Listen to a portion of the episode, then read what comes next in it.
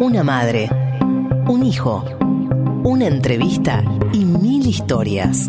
¿Qué me contás? El mejor plan de tu sábado al mediodía está acá, en el Destape Radio. ¿Qué me contás?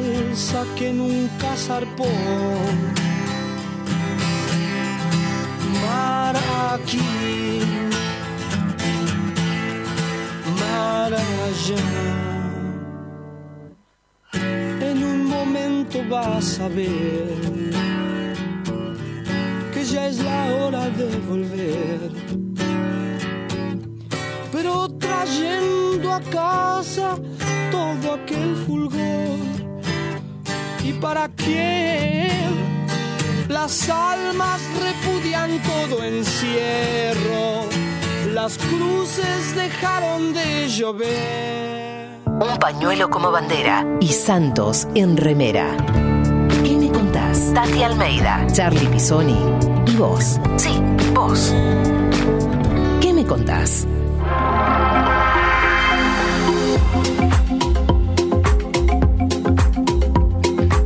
Buenos días a todos, a todas, a todes. Esto es ¿Qué me contás? Mi nombre es Charly Pisoni. Estamos aquí en el Destape Radio de doce a trece treinta. La pregunta que nos hacemos es ¿dónde está Tati?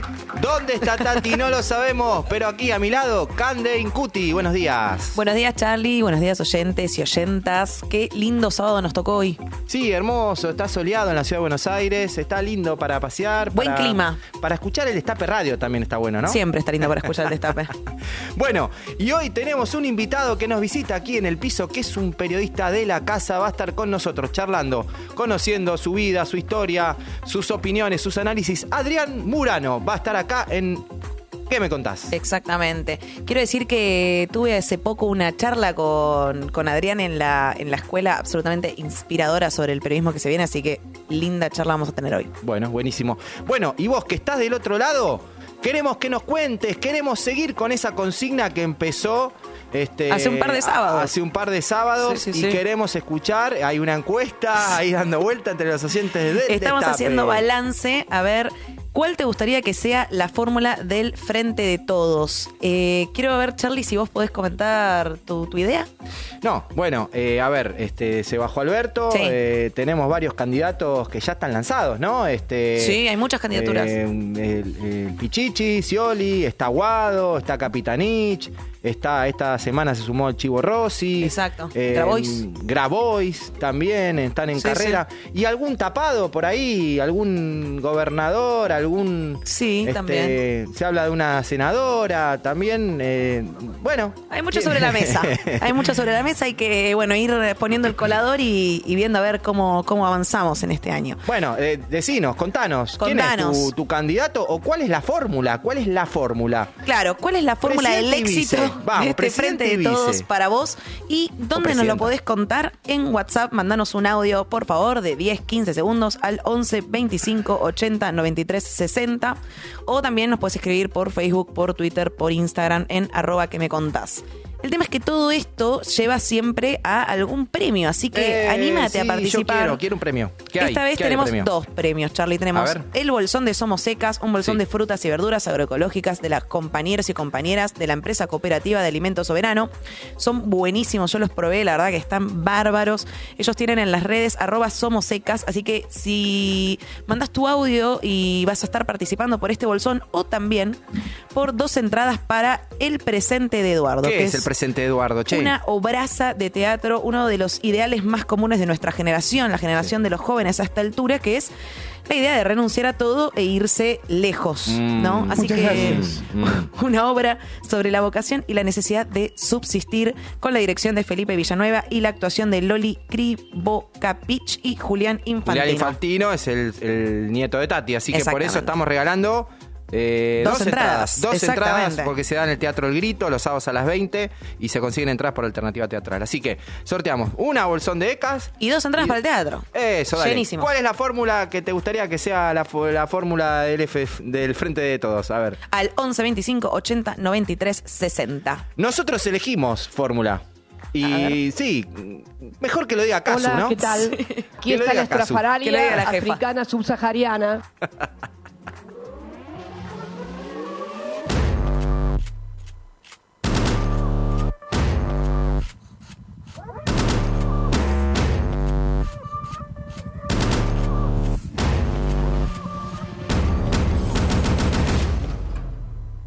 Se acabó el tiempo, llegué yo, hagan silencio. La única que no fantasmea, y aunque siempre me dan pelea, pelea, pelea, pelea, pelea, pelea, yo siempre termino ganando. Mm, y ellos me la siguen mamando, y ellos me la siguen mamando, porque saben que estoy al mando. La jefa de toda la cuadra, sin miedo ni pena, sigo empoderando. Lo mío es por la mala, si no hay acuerdo. Bala. Yeah. No tiemblo si tengo que hablar, no tiemblo si hay que disparar. Quieren quitarme mi lugar, nunca van a verme llorar. Piensan que me van a asustar. Yeah. No, estoy positiva. Yeah. Hijo de puta, soy el trap. Yeah. Ah. Ah. Argentina sabe que es verdad. Me sabrán disculpar si me pongo bélica, pero no por tanto copycat. Eso es normal, muy normal. Hay un par de copias idénticas. La quiero igual, te quiero igual, pero saben quién es la auténtica. Quémenla, quémenla. La bruja pronostica molestar, profetiza que ahora tenemos la autoridad. Nunca más. Para callarme me tienen que matar. Para matarme me tienen que alcanzar. Presidenta. Se acabó el tiempo, llegué yo, hagan silencio. La única que no fantasmea, y aunque siempre me dan pelea, pelea, pelea, pelea, pelea, pelea, yo siempre termino ganando. Mm, y ellos me la siguen mamando, y ellos me la siguen mamando, porque saben que estoy al mando. La jefa de toda la cuadra, sin miedo ni pena, sigo empoderando. Lo mío es por la mala, si no hay acuerdo.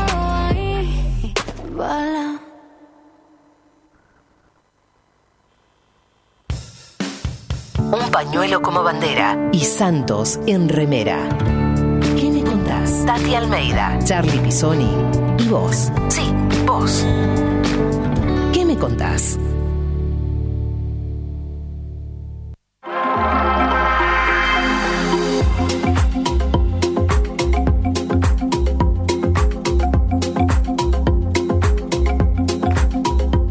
Bueno, Casu dio Casu dio su veredicto de, de ¿Cómo fórmula? La banco a Casu? Además está esperando una bendición. Ah, embarazada. Ay, salió no, ahí toda diosa gran. En modo Rihanna, vestida de un traje, encaje todo largo, divina. ¿Se viene un casucito? Se viene un casucito. Casucite. Se viene. Peronista, seguro. Bueno, once, veinticinco, ochenta, noventa y tres, sesenta. ¿Cuál es la fórmula que te gustaría del Frente de Todos? Exacto. Y tenemos un gran invitado para hablar de este tema. Por supuesto. ¿Querés que te lo presente? Por favor. Mirá, nació el primero de febrero de mil novecientos setenta y tres. Se crió en el barrio porteño de Villa Urquiza, Villa Urca. Es papá de Juana y de Joaquín. Estudió periodismo en TEA. Lleva más de treinta años desarrollando el oficio tanto en radio, gráfica y T V. Autor, autor de Banqueros, Los Dueños del Poder y El Agitador. Conductor de La Casa. ¿Qué verdades afiladas nos dirá hoy? El invitado del día de hoy es Adrián Murano. Hola, ¿cómo andan? Buen mediodía. ¿Viste? Es la, la fórmula repetida, buen mediodía. ¿Cómo andan? Qué verdades afiladas. Gracias por la invitación, gracias por la invitación. No, por favor. Bueno, bueno. Un, un lujo eh, estar con ustedes. Hoy Tati no pudo estar, ya sí. volvió de, la, de su viaje. Pero está en la Argentina. Está en la Argentina, está Estamos cerca, siguiendo. Está llegando. Este, hay una ubicación en tiempo real que se la ve llegando cada vez más cerca del estudio El Destape. Pero te dejó un, un audio para vos, ah, Adrián, mirá. Hola, ¿qué tal Adrián? Soy Tati Almeida. Bueno, no puedo estar hoy en el programa, pero por supuesto lo mismo, te doy la bienvenida. Sinceramente, es un placer tenerte como invitado. Y sabrás que el programa se llama ¿Qué me contás? Y sí, tenés que saberlo porque somos vecinos, ¿viste? Bueno, como tal, nos contarás entonces muchas cosas. ¿Qué me ¿Qué contás? Hermosa Tati. Qué, qué orgullo para... Bueno, ¿puedo, puedo contar una cortita con sí, Tati? Por supuesto. Claro. Cuando nosotros emprendemos el proyecto de Tiempo Argentino como cooperativa... Que está cumpliendo años. Está cumpliendo años, sí. Eh, era todo incertidumbre, ¿viste? Todo dudas, ¿no? Era... Si bien algunos teníamos alguna experiencia juvenil, adolescente, te diría, en los medios cooperativos o, claro. o autogestivos, nada se comparaba a, a, a, a afrontar una, una autogestión de cien personas que venían de otra experiencia. Claro. Y Tati fue, y las madres en general, eh, fueron un faro eh, eh, extraordinario. En el sentido que, bueno, muchos le adjudicamos al faro como atractivo y no como, como referencia claro. solamente. Porque esa frase que, que, que suele usar Tati y que la usó también para un videíto que hicimos cuando lanzamos Tiempo, en su momento que era, si las madres pudimos, ustedes también. Claro. ¿No? Exacto. Eh, claro. Que es un inflador anímico sí, extraordinario, claro. ¿viste? ¿No? Imagínate en un vestuario, sí. ¿no? Para el que es futbolero. Sí. Eh, y entra Tati y te dice, si las madres pudimos, ustedes también, y salís a comerte la claro, cancha y sí. ante cualquier dificultad. Bueno, esa es, ese es mi, mi no, no, no es mi único recuerdo con Tati, uh-huh. por supuesto, pero es el que tengo siempre presente como inflador anímico un, para un la vida, empujón, ¿viste? Tremendo, claro, sí. ante cualquier situación medio crítica o de desorientación como la que estamos como ahora. Claro, Adrián, te escuchamos siempre en radio, pero queremos saber un poquito más de vos, porque te escuchamos analizando las cosas que pasan, pero tu vida, tus hijos, tenés dos hijos, dos hijos Juana sí. y Joaquín, sí, de edades distintas. Sí, muy. Eh, ¿qué, ¿Qué momentos compartís con ellos? Eh, bueno, con el mayor cada vez que eh, coordinamos agendas, porque él tiene su propia, su propia rutina. Eh, de hecho, vamos a ir a comer ahora después del programa. Tiene veintidós. Claro. Nada, claro. Eh, y está trabajando, y está estudiando, y, y bueno, nada, es una relación adulta ya, ¿no? Eh, y con Juana, que tiene diez, es otro, otro vínculo totalmente distinto. Eh, y a mí me, me, me toca también en momentos distintos, por supuesto, claro, ¿no? Eh, claro. Joaquín nació el cinco de diciembre del dos mil uno. ¡Fua! Momento. O sea que, eh, claro, momentá. Y recién me preguntaba uno de los compañeros si, si se parece en algo la situación político, social de, de esta época, con la del dos mil tres, no la del dos mil uno, ¿eh? Sí. Claro. Eh, que es la comparación más fácil que se hace habitualmente. Eh, pero por el grado de dispersión, la, la pregunta que ustedes se hacen, se la hacen muchas familias. Y, y es una pregunta que también estaba circulando en el dos mil tres, eh, por, el, por la fragmentación política de la época. Y yo...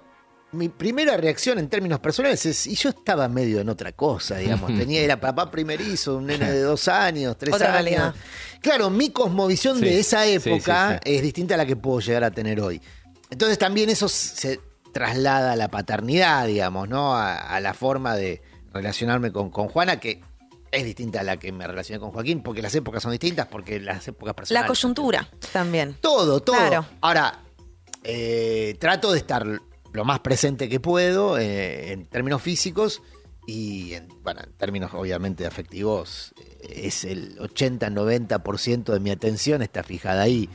Eh, y después, bueno, por supuesto, mi compañera también, con las que conformamos una... una especie de, de...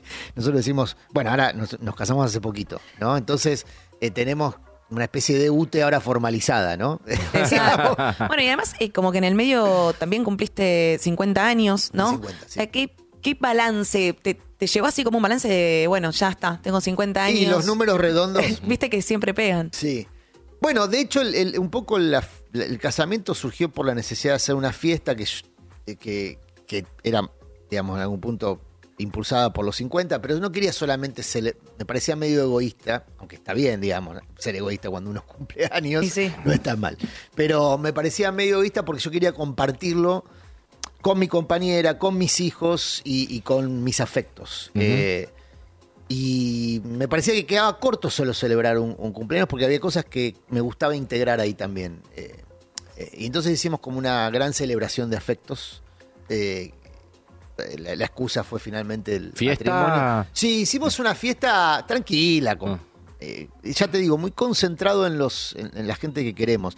Eh, que queremos, aunque no nos frecuentemos, ¿viste? Que a ustedes les debe pasar, que hay gente que forma parte de su, de su vida sí. y que por distintas razones no, no se frecuentan, uh-huh. pero que cuando uno se pone a hacer una lista de invitados... Siempre están, sí, ¿no? Claro, están. Sí, ¿y cómo no voy a estar si yo compartí con tanta intensidad un periodo de tiempo de mi vida claro. tan importante? Eh, y, y bueno, eso también, hubo mucho reencuentro eh, con personas que no me frecuentaba tanto, no nos frecuentábamos tanto, eh, y aprovechamos también para decirles lo, que, que los queremos, digamos, este, y que más allá de, de la rutina, de que lo podamos rutinizar o no, eh, bueno, el cariño está, y eso es más o menos lo que queríamos celebrar. Y después, bueno, la formalización, un poco lo pedí a la nena también. Eh, Qué lindo. Tiene una cosa entre. Eh, de, tiene, tiene cosas de Mafalda, de Susanita, tiene un poco de todo. Así que este, nos va impulsando por distintos caminos, a veces contradictorios, hay que administrar esas contradicciones. Bueno, todos tenemos. Claro. Eh, Adrián, hombre de radio, queríamos hacer sí. escucharte un audio, a ver. Un programón, y es viernes por la noche y entonces todos podemos disfrutarlo ahora en directo o después en la repetición. Donde quieras estar, en cualquier parte del país, sintonizando siempre, mujer, está sintonizando Imagen de Radio. Solo necesitamos tu compañía del otro lado, tu complicidad, como siempre lo necesita la radio. Y claro, algunos argumentos para seducirte. Espíritu de radio, lenguaje de televisión. Ahí estaba Juan Alberto Badía, un subiste una, una foto con él, eh, eh, un trabajaste maestro, un maestro, con él vos, sí. este, él era un adelantado porque eh, no solamente era un referente, sino hacía streaming en los años noventa también, ¿no? Bueno, ahí eh, yo en, en, en mi biografía tengo como, como una de las cosas más interesantes, una de las primeras cosas que hice, por casualidad, pero que son muy difíciles de repetir porque... Eh, Badía era un tipo muy inquieto y yo tenía veinte años, diecinueve, veinte años cuando empecé a trabajar con él. Eh, medio de casualidad fui a pedir trabajo en la radio y el trabajo que había era como asistente de producción de la primera mañana o de la segunda mañana o de la mañana, y él estaba en la mañana de la radio que yo, que yo había, pedido, iba, había ido a pedir laburo, y quedé produ- produciendo a, a, a, a Badía en un gran momento creativo de, del Beto. Uh-huh. Estaba con su hermana en la producción, una maestra extraordinaria, Marisa, extraordinaria, eh, tenía la, la producción en las venas, este, mm. y eso se transmitía. Y a Badía se le ocurrió empezar a transmitir en exteriores eh, su programa. Y, en, y eso empezó... La radio quedaba en Santa Fe y Agüero. Eh, era un primer piso, ¿no? Entonces, eh, el primer intento de eso fue transmitir desde un bar que estaba abajo de la radio con un micrófono inalámbrico, todo muy precario. Claro. Eh, y eso se hacía una vez por semana. Y empezó a invitar eh, obviamente tenía mucho vínculo con los artistas, por su historia con Badía y compañía, los artistas lo querían mucho, respondían al toque cuando él los convocaba, y entonces esa experiencia de transmitir en exteriores, pero ahí con un micrófono inalámbrico, algo muy precario, empezó a tener volumen. Entonces a él se le ocurrió hacer esa misma transmisión, pero con el equipo de transmisiones. No, no, si, imagínense algo muy complejo, porque claro, no existía el no, teléfono no hay celular. celular. No, claro, claro. No hay celular. Entonces, con el equipo de transmisiones de las transmisiones deportivas, que era, uh-huh, era sí. quien tenía el know-how de cómo claro. transmitir desde exteriores. Eh, con una línea punto a punto, se usaba la línea de teléfono del lugar, y empezamos a hacer, y, y esa fue mi primera tarea como productor, digamos, uh-huh, producirle los exteriores, las tra- los programas de exteriores a Badía. Y eso incluía la parte técnica y la parte artística, digamos. Uh-huh. Eh, y ahí eso me permitió conectar con algo que, que está en mi A D N, que es el vínculo con la música. O sea, yo me considero un músico frustrado, digamos. Uh-huh. Eh, y estoy rodeado de artistas. ¿Tu hijo es músico? Mi hijo es músico, sí. Mi mujer es, eh, es artista, es cantante y actriz. Eh, mi hermano es, es, es cantante y es músico y es productor. O sea, mi mamá es profesora de piano, mi abuela uh-huh. era profesora de piano. Ah, o sea, bueno. Mi papá era profe- cantante de tango. O sea, estoy rodeado. Claro, yo salí fallado, digamos, sin, sin talento, pero con las ganas. Eh, entonces, esa experiencia, yo venía de la militancia política. Mi conexión con el arte era un poco tumultuosa porque quería hacer música, pero no me salía, digamos. No me salía como yo quería. Eh, y medio que estaba enojado con, con eso, estaba como distanciado y me había focalizado en la política, en el periodismo político. Eh, pero bueno, co- había conseguido ese laburo y ese laburo me, me, me reconectó con la posibilidad de ensamblar la, la, las dos pasiones, digamos, ¿no? El periodismo, la, los contenidos. Y el lado musical. Y, y, y el arte. El arte desde este lado del mostrador, digamos, ¿no? Desde... A ustedes les pasa también, porque ustedes invitan muchos artistas. Eh, y para mí los artistas tienen una cosa muy... Eh, que, que, que no se puede, es, no se puede transmitir a, a, otras, a, a otras vidas, digamos. Que es un sexto sentido para conectar con lo que pasa. Quizá ni siquiera desde la idea política consumada, pero tienen una conexión con el momento que, que viven. Incluso desde, desde el cinismo, en muchos casos, que no es la forma que a mí me gusta, digamos, de conexión, pero desde el cinismo, que también vuelve atractiva una charla a, po, politizada sin, sin política, digamos. Muchas porque, veces es una marca de época también, ¿no? El, los ah, artistas del momento. Sí, y, y después tenés los fenómenos, como hemos vivido, de más intensidad, con artistas este, consustanciados con ideas políticas, con proyectos políticos y demás, que también hay una tradición en la Argentina de eso, pero... Eh, entonces ahí, no sé, recuerdo un, un, con, con Badía, eh, en un momento ya esto se había sofisticado un poco, digamos, y se había hecho más, más intenso. Y es la antesala del proyecto que después hizo Beto Badía de Estudio País, de recorrer con un camión claro. de exteriores toda la Argentina, ¿no? Empezó ahí. Eh, y, y entonces lo invitamos a Larralde, a un programa que se hacía, no me acuerdo si en Vicente López o en San Isidro, pero en Zona Norte, en un bar de Zona Norte. Eh, y Larralde, bueno, ustedes lo conocen seguramente, uh-huh. sí. tiene un, una forma de hablar muy pausada. Sí, tremenda. Este, pero muy profunda. El tono de voz es sí. muy profundo, ¿no? Eh, y lo que dice también. Entonces, eh, ese programa... Para mí fue la simbiosis perfecta de ideas políticas no necesariamente partidizadas. Estamos hablando de los noventa, aparte, donde la ola iba para un lado contrario al que estaba postulando uh-huh. eh, Larralde, al que yo, obviamente, este, también postulaba.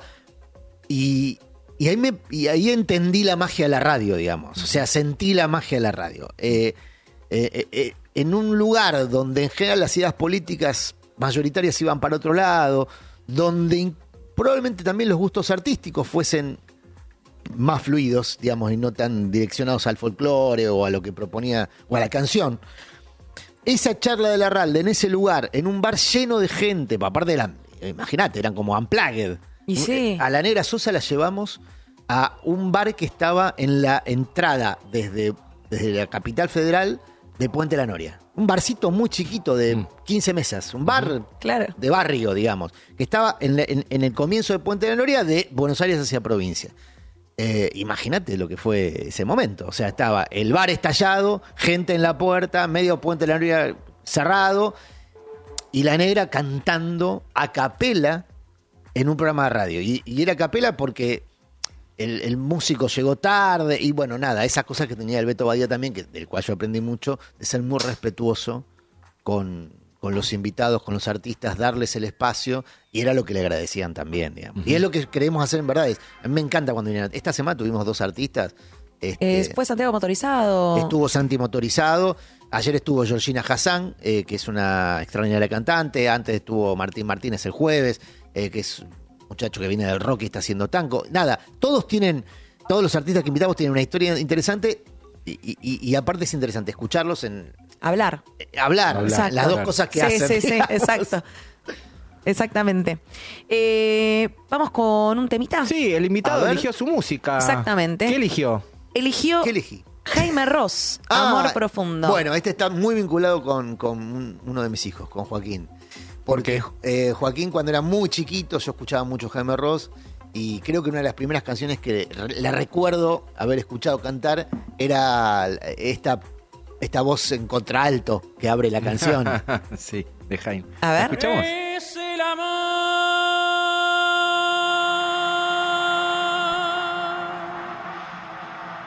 Es el amor.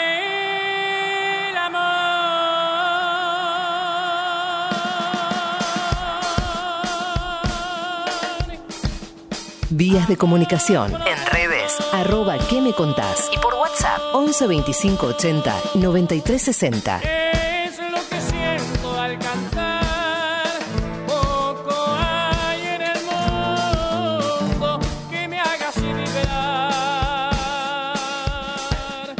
En mi alegría se esconde siempre un lagrimón, sé que todo termina.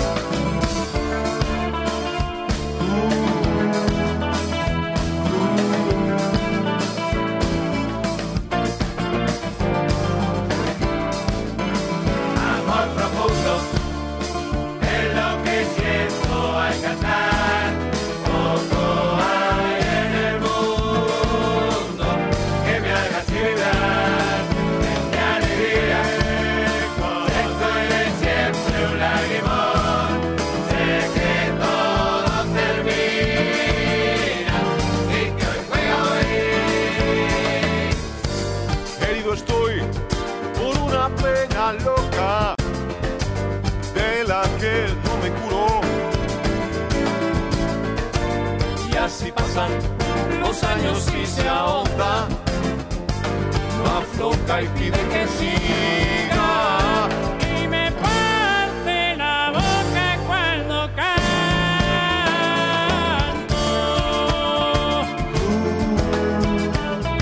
Ay,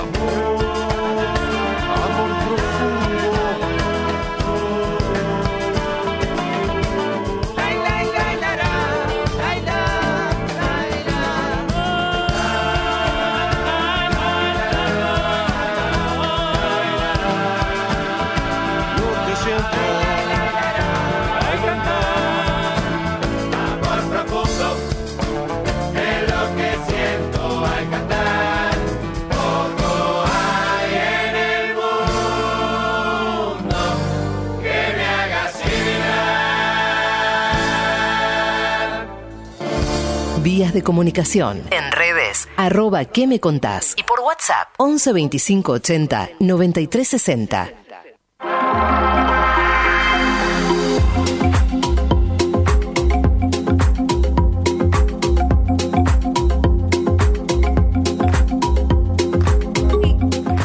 Seguimos acá en El Destape, en ¿Qué me contás? Con Adrián Murano. Tenemos algunos oyentes que nos cuentan cuál te gustaría que sea la fórmula del Frente de Todos.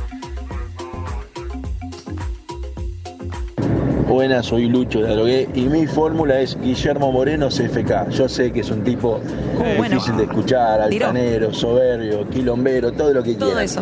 Pero el plan económico que el tipo este presentó es cien por ciento peronismo. No sé cuál es la razón por la cual en el Destape nunca sale para ver si su plan es válido o no, pero estaría bueno que lo saquen. Bueno, muchas gracias. A ver, ¿alguien más? Hola, Nelly de Lomas. Bueno, mira, te voy a decir eh, lo más pronto que pueda. Mira, te voy a decir quién no. Eh, a ver. Me parece que Pichichi no, porque él juega mejor en otros roles. Pichichi. Eh, después, ¿no? Dijo que no. Seguramente va a estar Axel y Massa.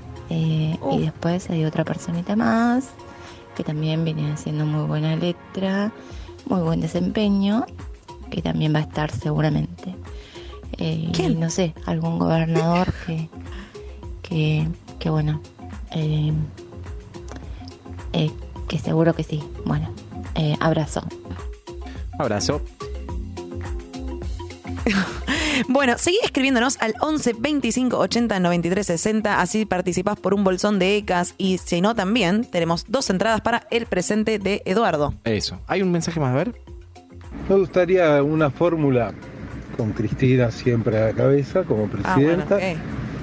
Y un radical, algún radical potable, ¿sí? No, no, no, no existe, no.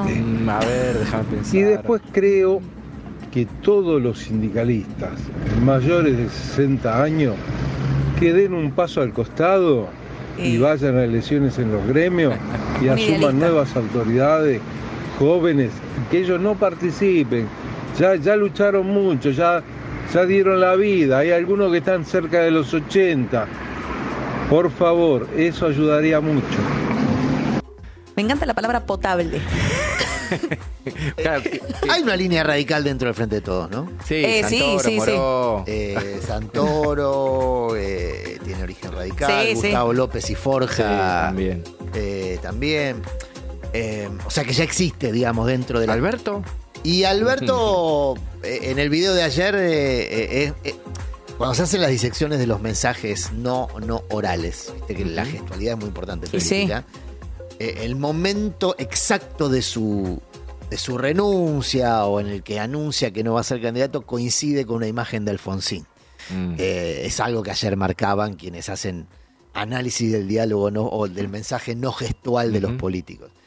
Yo no sé si eso estuvo planificado o no, digamos, la verdad que no lo sé. Pero, pero bueno, evidentemente tiene una...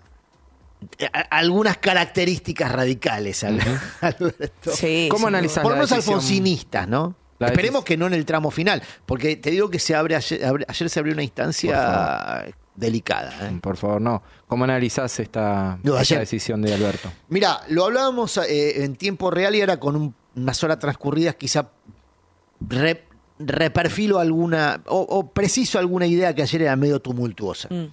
Eh, porque lo charlábamos con Navarro, con Nicolantos en tiempo real, ¿viste? Y, y cuando las cosas están en curso, conviene a veces darle tiempo para poder tener mejor perspectiva, sobre todo cuando nuestra, en algún punto nuestro, nuestro laburo es tratar de darle contexto y perspectiva a las noticias, por lo menos así lo, lo considero yo. Yo lo que veo ahí es que hay una un, un, un, un fracaso en esta renuncia de Alberto, la, se expone un fracaso, que no es necesariamente el fracaso de gestión, que también, o, el, o un fracaso de, de programa de gobierno, que también, sino el fracaso de una idea original de su nominación, que mm. fue el de un pacto de poder. Es decir, con su nominación se buscó un pacto de poder que no, no, no ocurrió, que no ocurrió. Y entonces llegamos al, al final del mandato de Alberto Fernández, y esto involucra a Cristina, ¿eh? esta, uh-huh. esta observación que yo hago. Porque va a tener que decidir ahora de vuelta Cristina, qué hace con su volumen político. Claro. eh, si se lo traslada a alguien, si nomina a alguien, si se declara presidente, si es ella misma, ¿no? La decisión que tome Cristina debe, debe comprender también el análisis de lo que fracasó en este, sí. en, en, en este proyecto. Y para mí, insisto, más allá de todo lo que se le pueda adjudicar de méritos y, y de derrapes, de, de defecciones, todo lo que se le pueda adjudicar a, a, al gobierno, empezaría evaluando ese fracaso original, digamos, de un pacto de poder que no ocurrió. ¿Quiénes fueron responsables de ese fracaso? Bueno, ya ahí me parece que cada cual tendrá su evaluación en función de su corazoncito, uh-huh. ¿no? Eh, hay quienes le adjudiquen más responsabilidad a unos que a otros o a otras. Yo no sé si es, es el, el, el sentido final de una autocrítica, adjudicar responsabilidades, sobre todo cuando está en curso, como siempre ocurre en política, eh, una decisión que gravita sobre el presente y sobre el futuro. Entonces la autocrítica está bien, pero sobre todo para, para, para, para perfilar estrategias, digamos, ¿no? No, claro. No para retirarse de, de la cancha. Está, está bien la autocrítica, pero no para flagelarse. Está bien la autocrítica para no repetir errores. Bueno, yo creo que, y esta es mi evaluación, si se considera que hubo un error original planteando ese pacto de poder, de ahí pueden surgir algunos, eh, algunos nombres posibles, ¿no? De las personas que debieran representar al campo nacional y popular. Eh, en esa línea que... ¿Qué nombres se te ocurren, digamos? Justo esto que le preguntamos a los oyentes, un poco jugando y un poco también pensando entre eh, eh, todos. Mirá, es, es a mí se me vuelve más difícil porque yo ahí no pienso... Yo soy muy respetuoso de la militancia.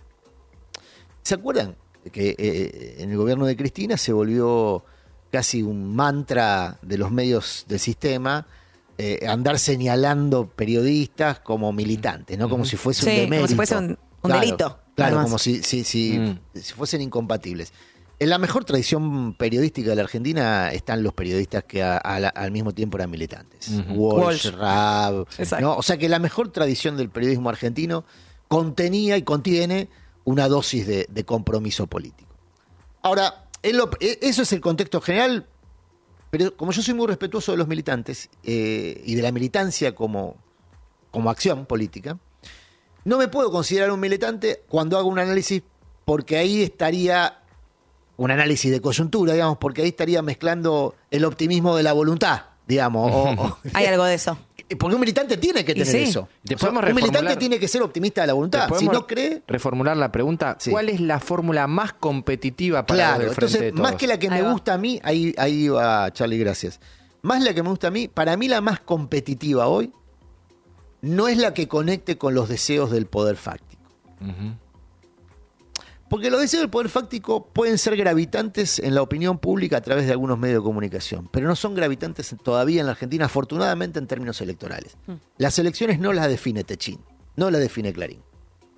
Ellos pueden censurar candidatos, pero no las define Clarín. Todavía, o sea, son importantes, son importantes, pero no las definen ellos. De hecho, se ha votado contra los deseos de Clarín muchas veces en la Argentina. Sí.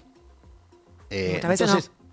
No, y otras veces, bueno, acompañan la ola y, y, y sacan más pecho, pero no, no, esos actores de poder son los dueños del dinero, no necesariamente son los dueños de los votos. Y los votos siguen siendo un gran, los votos, digamos, ¿no? el, el acompañamiento político sigue siendo un gran caparazón para el dirigente político que resulta electo. Ahora hay que ver después qué hace con eso. Si los administra en función de un proyecto transformador, que fue lo que se esperaba de Alberto Fernández, o los administra en función de un pacto de poder, que fue lo que hizo Alberto Fernández. O sea, eh, eh, no, digo, sí. eh, usó lo, digamos, ese caparazón para trazar un pacto de poder que no funcionó. Bueno, yo creo que el, el candidato tiene que reflejar en este caso del campo nacional popular, el candidato a la candidata, digamos, retomar eh, eh, esa necesidad de un proyecto de poder transformador, que va a colisionar con, con, los, con el poder fáctico. Va a colisionar porque básicamente no se puede transformar lo que el establishment quiere mantener en el statu quo, que es ese, este sistema de injusticia. ¿Por cuál? Vos tenés hoy, que hoy rige un sistema de injusticia, cuarenta por ciento de pobreza, sí. en un país que viene creciendo hace tres años. Es pura injusticia, pura inequidad distributiva. Porque el país crece, la economía crece, pero hay cada vez más pobres. Los trabajadores asalariados incluso, claro. Eh, eh, han ingresado a la categoría de pobres. Y es todo inequidad distributiva. Bueno, tenés que confrontar con ese statu quo para revertir ese proceso. Porque al statu quo le queda cómodo. Uh-huh. Entonces, nom- piden nombres, ¿no? Bueno, está sí, bien. Queremos nombres, nombres, nombres, no, nombres. Yo creo que Wado, por ejemplo, por lo que viene planteando, puede ser un, una alternativa en ese, en ese sentido. Competitiva. Pero ojo, el, el formato de gerente no funcionó tampoco. El formato de gerente que se aplicó durante estos cuatro años no funcionó. Co- a ver, eh, el formato de gerente colapsó a los pocos meses. Con el episodio de Vicentín. Básicamente, yo creo que el claro. episodio de Vicentín marca el colapso del formato de gerente.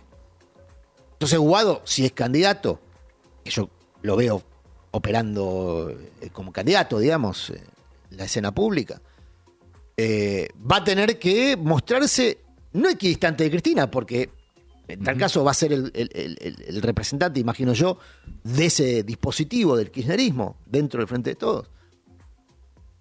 Pero no se me ocurre cómo, para eso hay otra gente que hace ese laburo, son los consultores que contratan, no, no, no hago yo ese laburo, no se me ocurre, no se me ocurre todo, cómo va a tener que establecer que él no, no operaría como un gerente, Cristina. Bueno, Axel lo pudo hacer, ¿no? Porque de alguna manera... Bueno, Axel y con un... conflictos también. Sí, sí, claro. Nada, nada está exento de conflictos, pero Axel lo puede hacer. Yo, yo creo que Axel, para mí, si me preguntas, es el mejor candidato a sí. presidente, por la experiencia de gestión de estos años, porque es una experiencia valorada, porque representa nítidamente un proyecto de país, porque tiene la vocación y la voluntad de llevarlo a cabo, pero tiene un problema, no puede ser candidato en dos distritos claro, al mismo tiempo. Claro, no. justamente. No puede ser candidato a gobernador y a presidente. Necesitamos la provincia. Entonces, lo excluyo solo por una cuestión práctica, digamos, en, en términos de nitidez en su representación, que es lo que yo vengo planteando, y me parece que, que Axel es el que mejor lo representa. El proyecto de país que a mí me gusta, ¿no? Ahí sí son sus subjetivos. Creo que Wado también lo puede representar. Tienen otras dificultades, además de esta situación de mostrarse como algo distinto a un gerente, eh, que es el bajo nivel de conocimiento público, sobre todo en las provincias. Eh, está haciendo ahora una recorrida muy intensa, uh-huh. pero todavía está muy por detrás de otros candidatos. En, en el centavo, por historia. Y bueno, ya sabemos lo que pasó. O sea que a mí no me gusta mucho eso de eh, tratar de alimentar conviene, qué, claro. qué, qué, qué, qué competidor es más ventajoso, porque eso termina siendo después un problemón. Eh, pero sí me da la sensación que hoy hay un juego de pinzas, y creo que es la estrategia de Macri. Mirá, creo que la estrategia de Macri es hacer un uno dos con Milei. Ah, mira. Esto lo verbalizó Milei. Sí. Si ustedes ponen el canal de Macri... Mejor dicho, el canal que dice una de las accionistas de La Nación que es de Macri, ¿no? Para ser precisos con la información, la, la heredera de Mitre dice que el canal de Nación Más es de Macri. Bueno, ah. si ustedes ponen La Nación Más, van a ver que cada hueco en la programación que hay, es decir, cuando va un programa grabado, ¿viste? Que no hay un programa en vivo, uh-huh. en cada hueco hay una entrevista a Milei. Alguna de las entrevistas que le viene haciendo a Milei. Sí. O sea, hay una decisión deliberada De, de meterlo. De, de, de ese emisor muy vinculado a, la, a los deseos políticos de Macri, de darle aire y, y, y darle paño a Milei. Bueno, yo tengo como información y como análisis, digamos, un mix de las dos cosas, que en las reuniones que Macri tiene con Milei hay un acuerdo tácito de hacer un uno dos. Es decir, que, que eh, Juntos por el Cambio salga primero, en alguna de estas dos acepciones, Burrich o Larreta, uh-huh. en alguna de estas dos cepas, digamos, y eh, Milei segundo. ¿Con qué objetivo? Infligirle al peronismo la peor derrota de su historia. Mm. En la idea de que si el peronismo no logra acceder a un balotaje, mm. estaría en una situación terminal. Sí. ¿No? Esa es la idea que incluso verbaliza Milei. Por eso es interesante escuchar lo que tienen para decir. Primero porque dicen barbaridades que, que son fácilmente refutables. Eh, pero, y, y mienten mucho además, ¿no? Se miente mucho ahí. Pero además, porque exponen las intenciones. Y, y Milei viene planteando, cuando le dicen, che, vas a hacer una alianza con Juntos por el Cambio, dice, no, no, no nos conviene, dice. O claro. sea, unifica a la oposición en un todo, y dice, no nos conviene. Nos conviene hacer un uno dos para, para enterrar al kirchnerismo. Hay diferencia de kirchnerismo y peronismo porque yo entiendo que, como lo vimos con un despliegue brutal durante el macrismo, la intención es desterrar el kirchnerismo de la faz política argentina. Mm. El peronismo es muy difícil, porque el peronismo tiene representaciones institucionales. No, y aparte vos vas a tener la mitad, más de la mitad del país gobernada por el peronismo, pase uh-huh. lo que pase. Entonces sí, sí. Eh, es muy difícil desterrar al peronismo. De distintas casas. En tal caso lo que vas a hacer es tratar de influir sobre la composición de ese peronismo para que tenga determinadas características, ¿no? Porque claro. el peronismo tiene esta característica movimentista que se mimetiza con distintas olas. Puede ser neoliberal en los noventa, como, lo, como ocurrió. Puede ser el peronismo de la resistencia durante la fusiladora, puede ser progresista como ocurrió con Néstor y con Cristina. Tiene distintas facetas eh, el peronismo.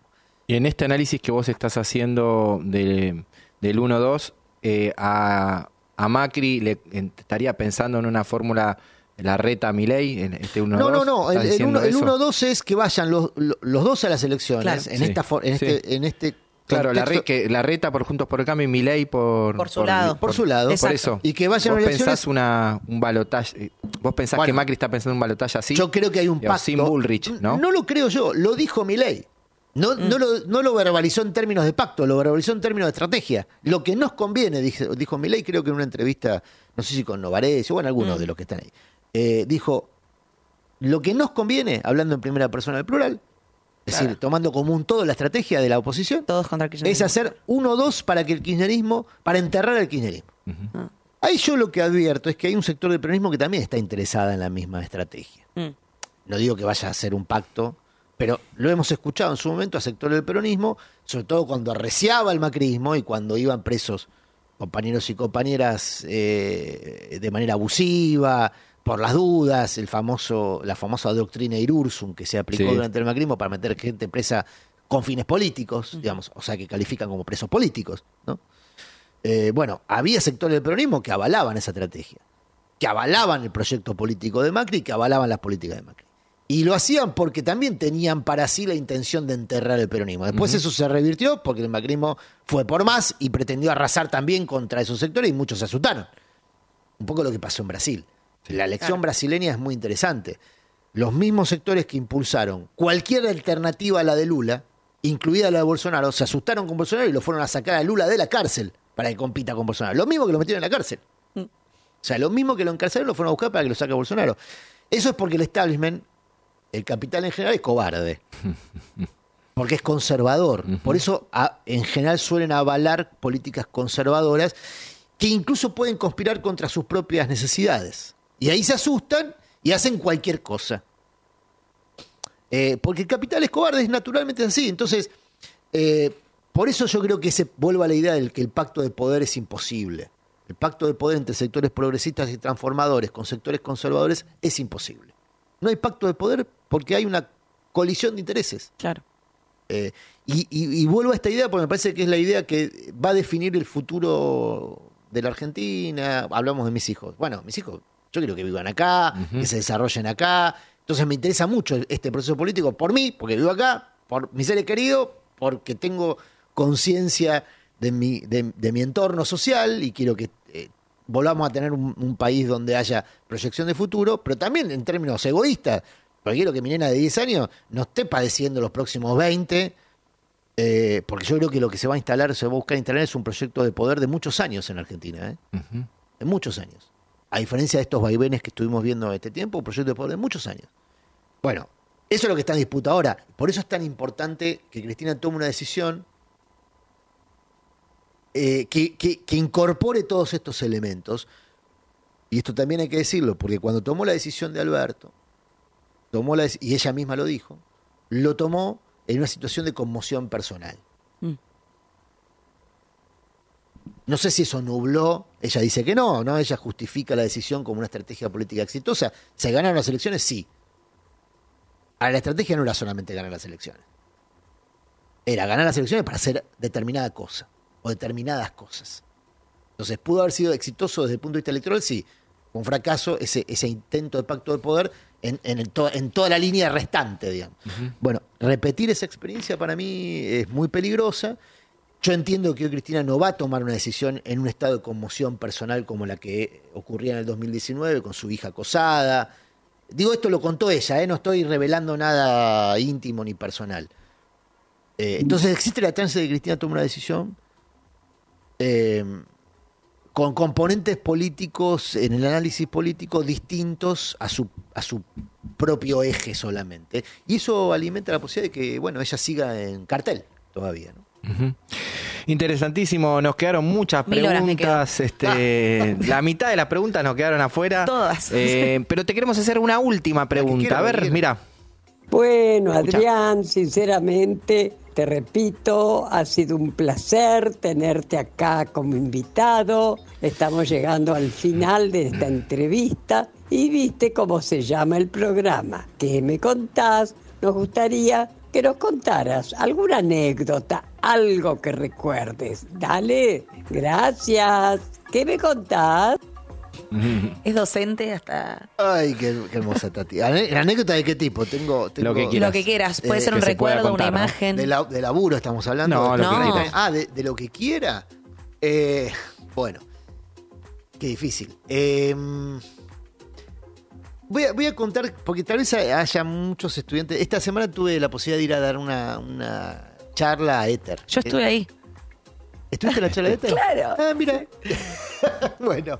Eh, y no sé si la conté, entonces, perdón. No, no, Rep por favor. Quizás repite, repita. Eh, pero es una... La primera lección de periodismo, lo veo al maestro Carlos Ulanovsky, entonces me inspiró a pensar esto. Eh, yo tenía quince, dieciséis años y quería hacer periodismo de rock, ¿no? Esa era mi vocación. Eh, por, por esto que me gustaba mucho la música y demás. Entonces había una revista de entonces que era trece veinte, que era una, una revista sí, muy conocida sí, sí. de la época. La compraba. Eh, y yo no tenía ningún contacto de nadie que trabajase en un medio de comunicación. Yo estaba en una radio barrial, digamos. Entonces se llamaban con mucho orgullo radios truchas. Este, y reivindico, reivindico ese, ese, ese mote. Y voy con un sumario, sin saber yo ni siquiera el nombre que tenía eso, eh, que era una, una propuesta, una idea de nota. Entonces le, le propongo al, al, al editor, que era Jorge Kapsiski, si Carlos lo, lo recuerda. Este, y tipo con muchos años, mucha experiencia. Entonces, eh, la primera nota que yo proponía era lo, los patitos feos del rock, ¿no? Y entonces Jorge me dice, bueno, ¿y quiénes serían los patitos feos? Y yo digo, bueno, eh, tal, no sé, estaba de moda, no quiero dar nombres porque va a quedar feo. Claro. Pero estaba, estaban de moda algunos artistas, y yo decía, bueno, tal, tal, tal y tal. Ah, me dice, ¿y quién carajo dice que son feos? Claro. Y yo me quedé, dice, yo, dice, yo soy periodista, yo digo, mi gran yo defino personal. Cómo son las cosas. Era la idea que yo tenía del periodismo, que el periodista definía lo que eran las cosas, ¿no? Y, y, no. y Jorge me dice, no, mira, para hacer esta nota, primero tendríamos que hacer una encuesta para que la encuesta determine entre los propios electores quiénes calificarían en esa definición. Pero además, esa es una encuesta imposible porque es absolutamente subjetiva, no es una estadística seria.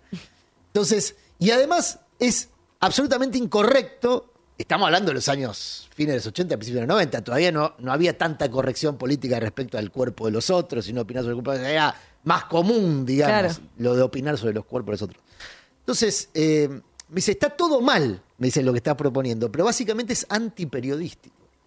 Fue la primera gran lección que me rige hasta hoy en términos de, de, de mi relación con el ejercicio del periodismo. Por uh-huh. eso yo antes decía, trato de no caer en el optimismo de la voluntad, trato de no caer en el voluntarismo en el análisis, eh, y trato de ser lo más objetivo con los datos. Lo que no significa que yo no tenga mis ideas de las cosas. Obvio. Tengo mis ideas políticas, tengo mis ideas económicas. Ahora, cuando abordo eso desde el compromiso profesional con el otro, que es lo que hacemos los periodistas, tengo para mí presente eso que me decía Jorge, eh, lo que me dijo esa vez Jorge. Nada se puede publicar que no esté basado en un dato verificable y cierto. Exacto. Este, como primera lección de lo que es un contenido periodístico. Y después, hay cosas que aún pudiendo ser verificadas, no revisten interés público. Uh-huh.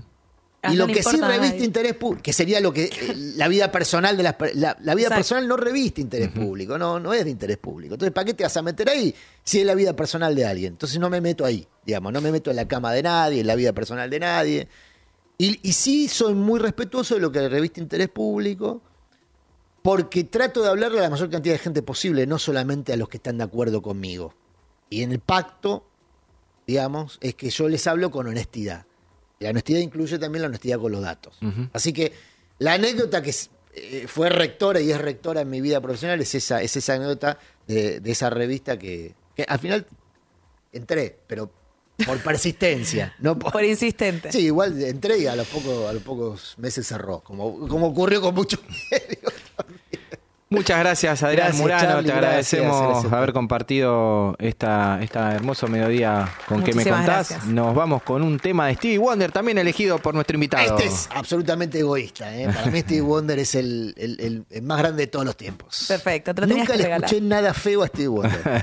Y mirá que hizo temas que son medio polémicos, medio comerciales, pero algunos sí son lindos. Bueno, nos vamos bailando. Este es mi ringtone. Vamos. Ahí está. Chao, chao. Gracias, mil gracias, Tati. Chao.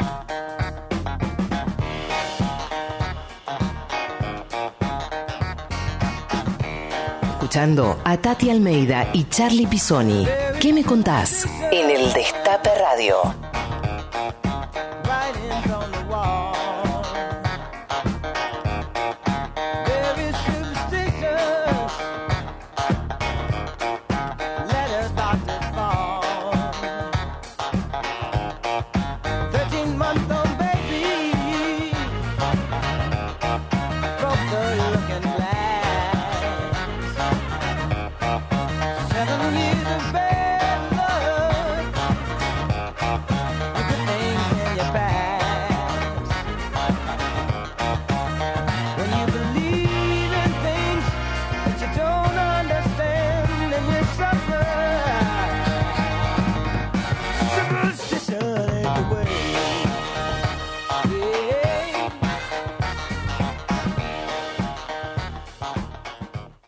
Cuando te levantás, durante el almuerzo, mientras disfrutás tu tiempo libre, todo el día, todo. Una radio te acompaña.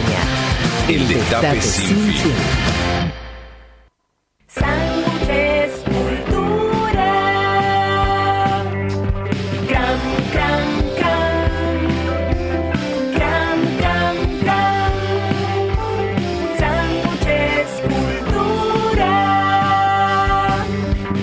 Gran, gran deli. Avenida Corrientes cinco mil ocho, Villa Crespo. Correo Argentino resuelve la logística e-commerce de tu negocio. Todo lo que das, llega. ¿Estás buscando trabajo? ¿Quieres ofrecer tus servicios? ¿Vender lo que fabriques? ¿Promocionar tu negocio? ¿Todavía no te suscribiste al Destape? ¡Sumate ya! Y con tu suscripción vas a poder participar de la Feria del Destape. Entrá a feria punto el destape web punto com y empezá a disfrutar de todos los beneficios. En la feria vas a poder comprar, vender y ofrecer tus servicios. Un clic y millones de personas verán tu aviso. Vas a poder acceder a la cuponera para obtener descuentos en productos, entradas y eventos. Mantenerte en contacto con la comunidad de suscriptores de El Destape en nuestro foro de debate. feria punto el destape web punto com. Entrá a la Feria del Destape y empezá a participar. Creciste descubriendo nuevas tecnologías para mejorar el mañana. Todo eso que aprendiste ayer, hoy ayuda a que la Argentina crezca. Del diecinueve al veintitrés de abril vení a Tecnópolis con entrada gratuita y entérate de todas las posibilidades que te da el mundo de la tecnología y la innovación. Porque tu presente es el futuro de nuestro país. Feria I T Joven. El futuro es nuestro. Conoce más en i t joven punto a r. Argentina Presidencia. Todos tenemos un motor interno. Esa voz que nos dice, andá, agarra el auto y salí a la ruta. Tu auto también tiene un motor interno. Y con Infinia siempre rinde al máximo. Porque es un combustible inteligente, diseñado con una exclusiva tecnología para asegurarte la mejor performance. Con Infinia, tu motor anda mejor. El Destape Radio. ciento siete punto tres. El Destape Radio. El mosquito que transmite el dengue se cría en recipientes que puedan acumular agua. Para prevenirlo, elimina, da vuelta o tapabaldes, latas, botellas y neumáticos que no uses y que puedan acumular agua. Lava el bebedero de tu mascota todos los días. Destapa las canaletas, rejillas y desagües de lluvia. Rellená con arena los portamacetas. Desmalezá jardines y patios. Que el mosquito no se críe en tu casa. Evita que se reproduzca. Más información en argentina punto gov punto a r. Ministerio de Salud. Argentina Presidencia. el destape web punto com. Ingresá y entérate de lo que está pasando ahí afuera. Sigamos haciendo historia. Información, análisis, El Destape, política, humor. El Destape sin fin. El Destape sin fin. Un pañuelo como bandera y Santos en remera. ¿Qué me contás? Tati Almeida, Charly Pisoni y vos. Sí, vos. ¿Qué me contás?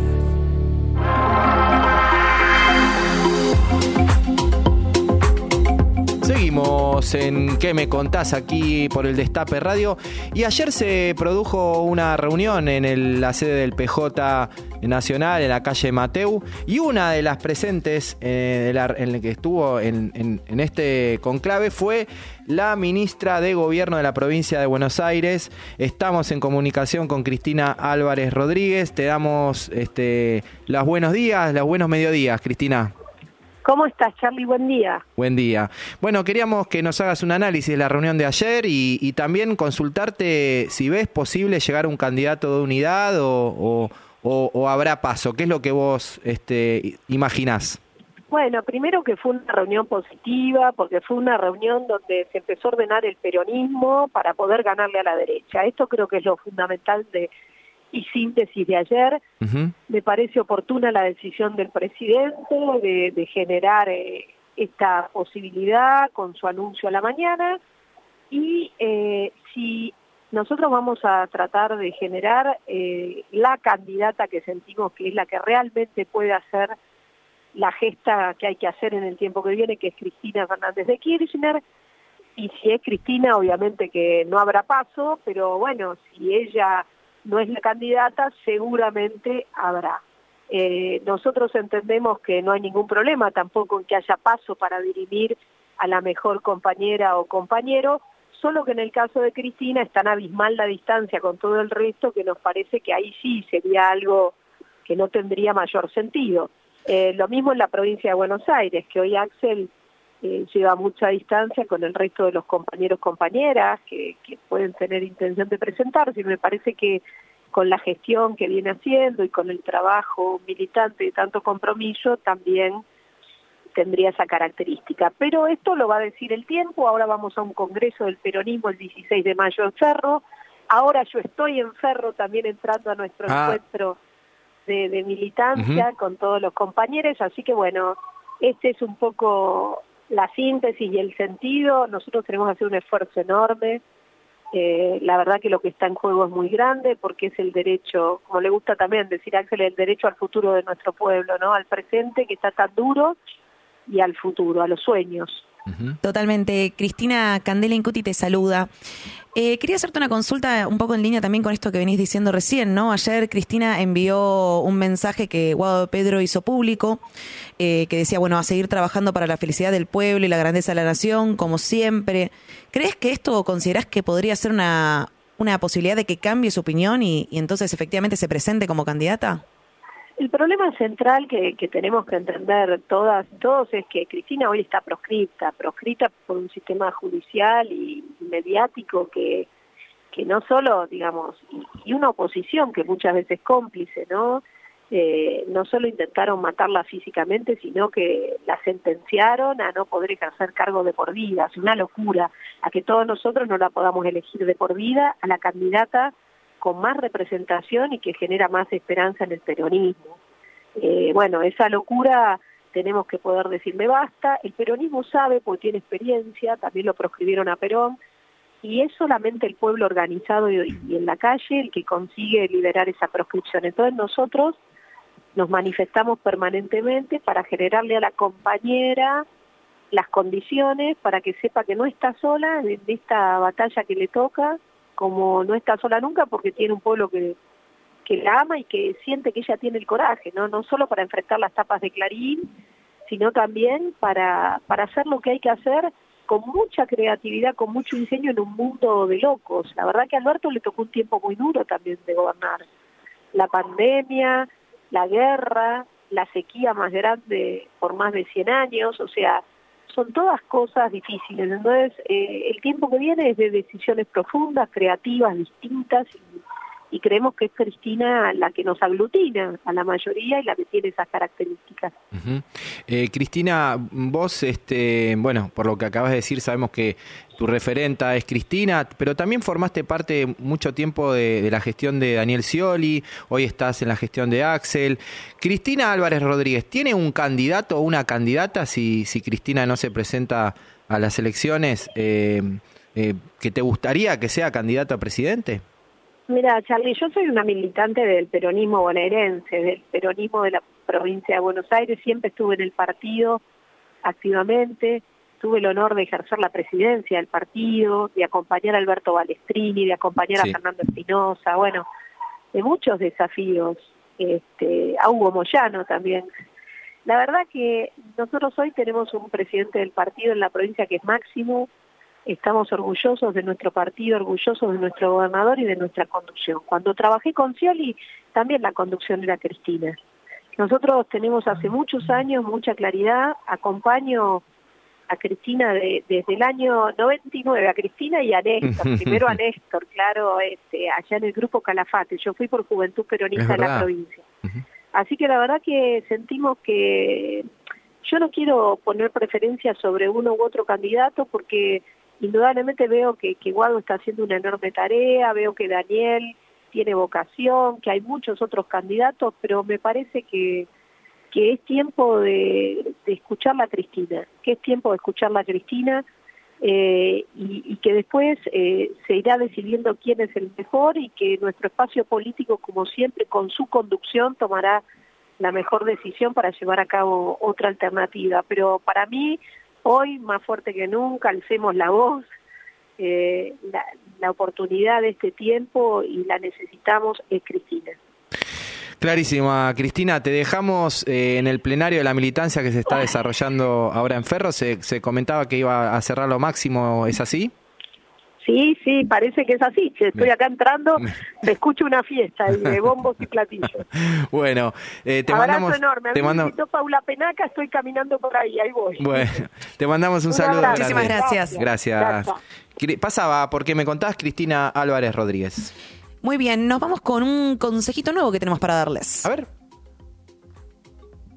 Hay una nueva obra social de la ciudad de Buenos Aires, una Osva que crece a diario pensando en sus afiliados y afiliadas. Conoce todas las prestaciones ingresando a doble u doble u doble u punto osva punto org punto ar. Osva, cuidamos lo más importante, tu salud y la de tus seres queridos. Ahí estaba el nuevo consejo que tenemos para darles. Y queremos, mientras tanto, también seguir escu- seguir escuchándolos. Eh, a ver, ¿qué oyentes nos han hablado? Hola, mesa, gente, buenas tardes. Habla Carlos de Flores. Hola, Carlos. Hay mucha gente, pongámosle, por ejemplo, este Capitanich presidente, Wado vicepresidente, Axel, jefe de gabinete, que venga todos cagando, Pichichi, provincia de Buenos Aires. Ah, bueno, mirá el enroque. Es una fórmula fuerte, kirchnerista. Bueno, puede ser una opción. A ver, ¿qué más? Mi candidato es Andrea, soy Andrea de San, de San Telmo. Mi candidato es Máximo Kirchner, presidente, okay. Massa, vicepresidente. Esto no se había escuchado esto. Todo. No, no. Bueno, Kirchner, Kirchner de la boleta. Revelador. A mí, a ver, a mí me gustaría eh, no Quintela o Capitanich con Grabois. ¡Epa! De vicepresidente de Grabois. Bueno, a Grabois tampoco lo habían dicho. A ver, a ver, a ver, ¿qué más? Eh, mi fórmula es... Hola, ¿cómo andan? Mi fórmula eh, es eh, Axel Kicillof, Alicia Kirchner a nivel nacional y Cristina, gobernadora Alicia. En provincia de Buenos Aires con Magario. Eh, me parece que esa es la fórmula más representativa que podemos llevar hoy y que va a ser aceptada por, creo que la mayoría de los sectores. Alicia como candidata nadie la había pensado nadie. Tampoco. ¿Eh? No, Ojo. no, no, aparecen nuevos jugadores. Nueva, nuevamente el apellido Kirchner en la boleta. Hola, buen día. La fórmula tiene que ser Pichichi Wado. Beatriz de Paso a los Libres. Eso. Te amamos, Beatriz, siempre Pichichi nos escribe. Wado. Hola, gente linda, ¿de qué me contás? Yo creo, los estoy escuchando y creo que mmm, la claridad que están pidiendo es muy difícil en tanto y en cuanto el contexto se mueve constantemente como nunca antes, porque además las presiones de... Mmm, que se ejercen a través de los medios masivos de comunicación y de los grupos de poder concentrado, hacen que todo lo que vos te propongas, hacen lo posible para que salga lo contrario. Entonces, eh, así pero, funciona. Bueno, nada. Amo a Cristina, uh-huh. eh, soy Sor de Palermo. Un beso. Gracias. Ya muchos vamos, mensajes, muchos mensajes, muchos oyentes, muchas oyentas que empezamos de tempranito ya a, a preguntarle. Todo el mundo quiere decir, a ver, ¿a quién pondrían ellos? Somos todos estrategas políticos, ¿viste? Eso le, nos pasa en la Argentina. Vamos llegando al final, Charly. Sí, ¿tenemos ganadores del sorteo? Tenemos ganadores del sorteo. A ver, ¿qué se Muchas llevan? Gracias a todos por los son? mensajes. Eh, Andrea de San Telmo, que nos escribió por WhatsApp, se lleva el bolsón de E C A. Felicidades, Andrea. Y también Ana Parada, que nos escribió por Instagram, se lleva las entradas de la obra El presente de Eduardo, también obrón del nieto de Tati, así que espero que los disfruten muchísimo. Déjame convocarte este jueves veintisiete de abril a las diecisiete en Bolívar uno, ahí en la sede del gobierno de la ciudad. Sabes que hay baldosas por la memoria, homenaje a los municipales y las municipales de Capital de la Ciudad Autónoma de Buenos Aires, detenidos desaparecidos por el terrorismo de Estado. Invita a Memoria Municipal en Capital y Alejandro Amor. Va a estar Tati ahí, la vamos Muy a ver. Bien, ahí Está la vamos a volver a ver. La ubicación en tiempo real y va a estar el jueves veintisiete de abril a las diecisiete. Muy bien, estaremos como siempre. Ha sido un placer, Charly. Un placer también estar con, contigo. ¿Y quién formó parte de este programa? ¿Quién formó parte de este programa? Bueno, en Operación Técnica tenemos a Gonzalo El Cholo, amigo personal. En las redes Fede Pasos, coordinación de producción periodística Belu Nazar, producción Caro Ávila y quien les habla. Y bueno, más allá en la estratosfera, Lalo Recanatini. Muchísimas gracias por compartir este mediodía con nosotros. Nos vemos, nos vemos y ojalá que el próximo sábado con Tati Almeida aquí, aquí. Aquí presente, en piso. Quédense, viene reunión cumbre con Carlos Ulanovsky. Nos vamos con los que eran diez de los Gardelitos, Temardo.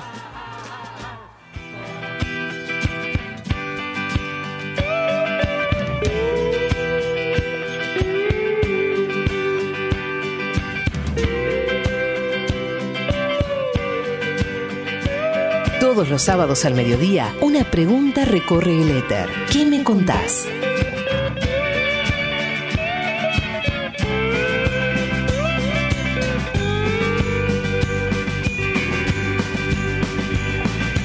Somos los que eran diez, herederos de esta tierra. Somos nietos del indio, que mataron esos hombres de mierda. Se llevaron el oro, nos quitaron nuestras tierras.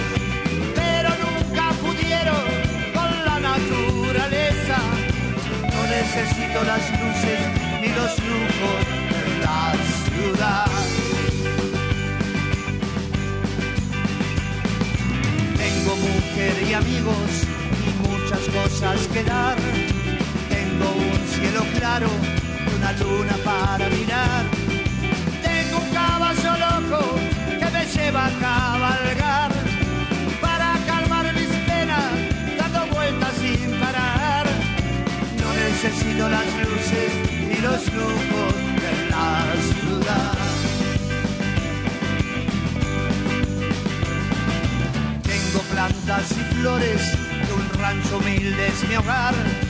Tengo los animales y cosas para cuidar. Solo le pido a los dioses que no llueva sin parar. Que llueva lo necesario como para cosechar. Porque si el agua no para, nos quedamos sin hogar.